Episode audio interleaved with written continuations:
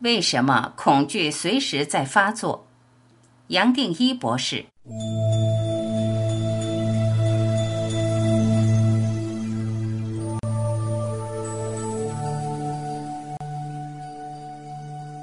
念头再加上情绪的扩大，自然带给我们萎缩。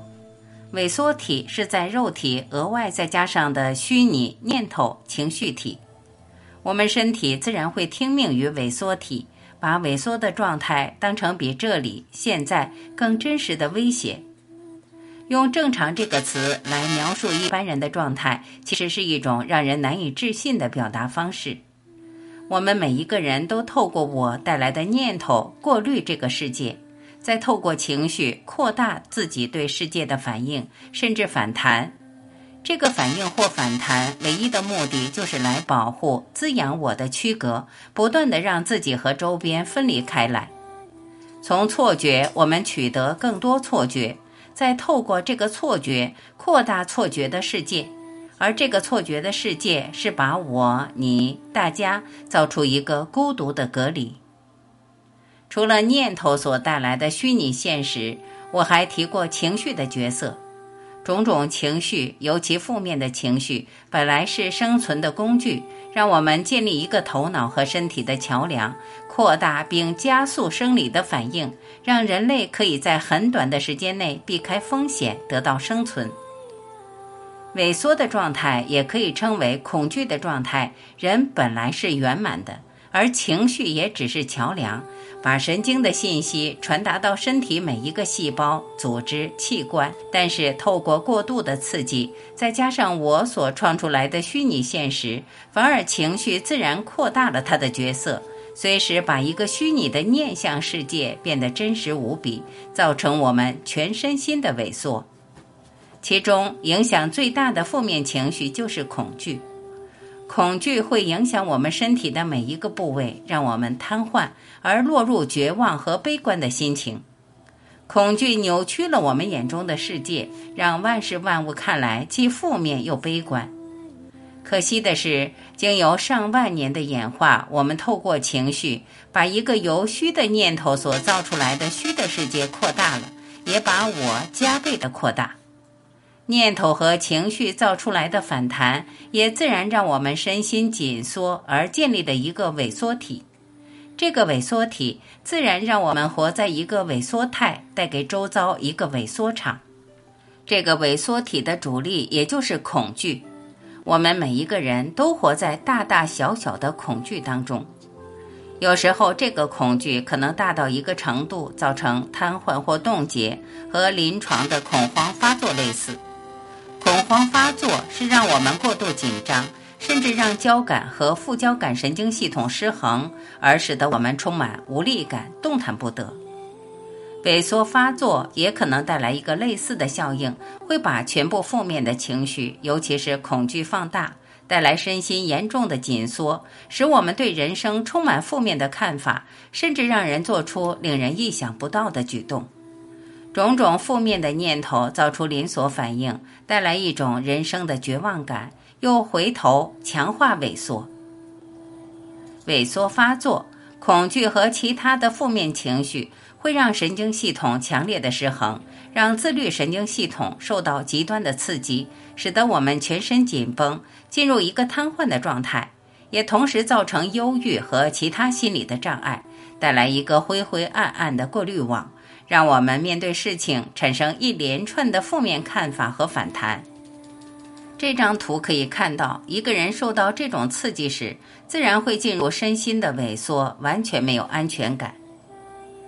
萎缩体是动态的，不是静止不变的。一个人的萎缩体本身也只是透过念头加上情绪所放大的动，而且以负面的情绪为主。情绪是一个连接念头和身体细胞的桥梁，也是扩大器。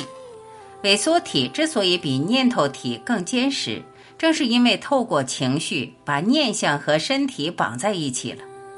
正因如此，只要一个人在萎缩的状态下，自然会带来一连串负面的念头，过滤我们对世界的知觉，扩大负面的反应。我们平常对某个情况有很激烈的情绪反弹，其实也只是萎缩体在发作。我们做个比喻，就像放大镜不但可以过滤光，还能集中光的能量，把纸张烧起来。同样的，萎缩体不只是念头的过滤器，还是念头能量的扩大器，对身心带来严重的作用。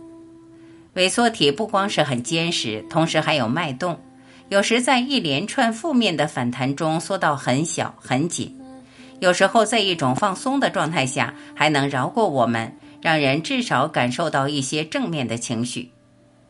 可惜人世间的互动不可能不造出萎缩，只是程度多少。这里用以下的图来形容：我们和生命的互动，用头上的螺旋来代表，其实都是在萎缩的状态下进行的。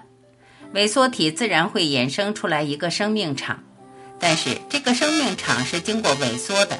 让我们在一个紧缩、狭窄、局限的制约中活过一生。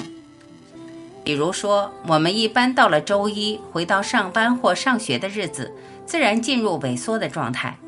周一的紧张和周末的放松是很明显的对比，也难怪周一上班日的心脏病发作率比较高。就连周一上班都可以带来萎缩，更何况生命更大危机所带来的萎缩。再举一个例子。每个人都生过病，即使小如感冒或身体种种不适，也都体会过这种状况带来情绪的萎缩。一个人生病不舒服时，自然会把这个世界看成负面的。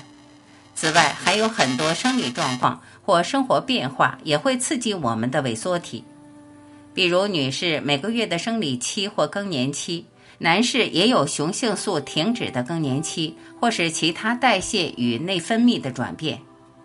酒精的作用则不分男女，许多人酒后就变了一个人，连个性都截然不同。显然，萎缩体是受到相当大的刺激。可惜，我通常会利用这种萎缩，再加上反弹，尤其是反弹所扩大出来的反应，来建立自己和周遭人事物的界。有了界限，更能凝聚出一个我，使得我好像是一个可以独立生存的生命。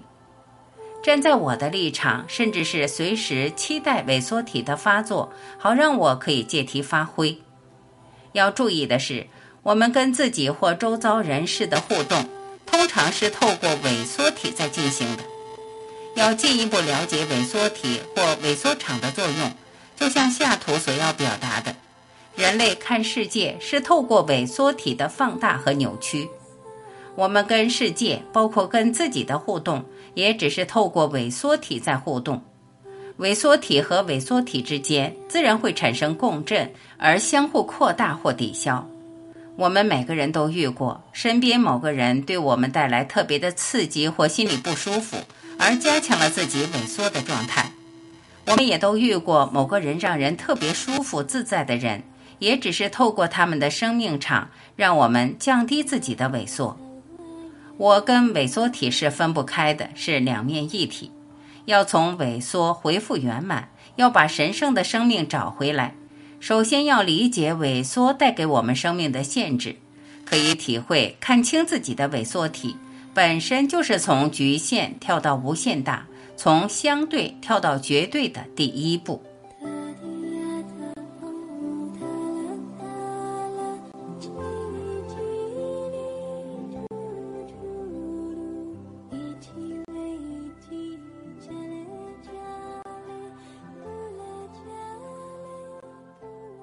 感谢聆听，我是晚琪，我们明天再会。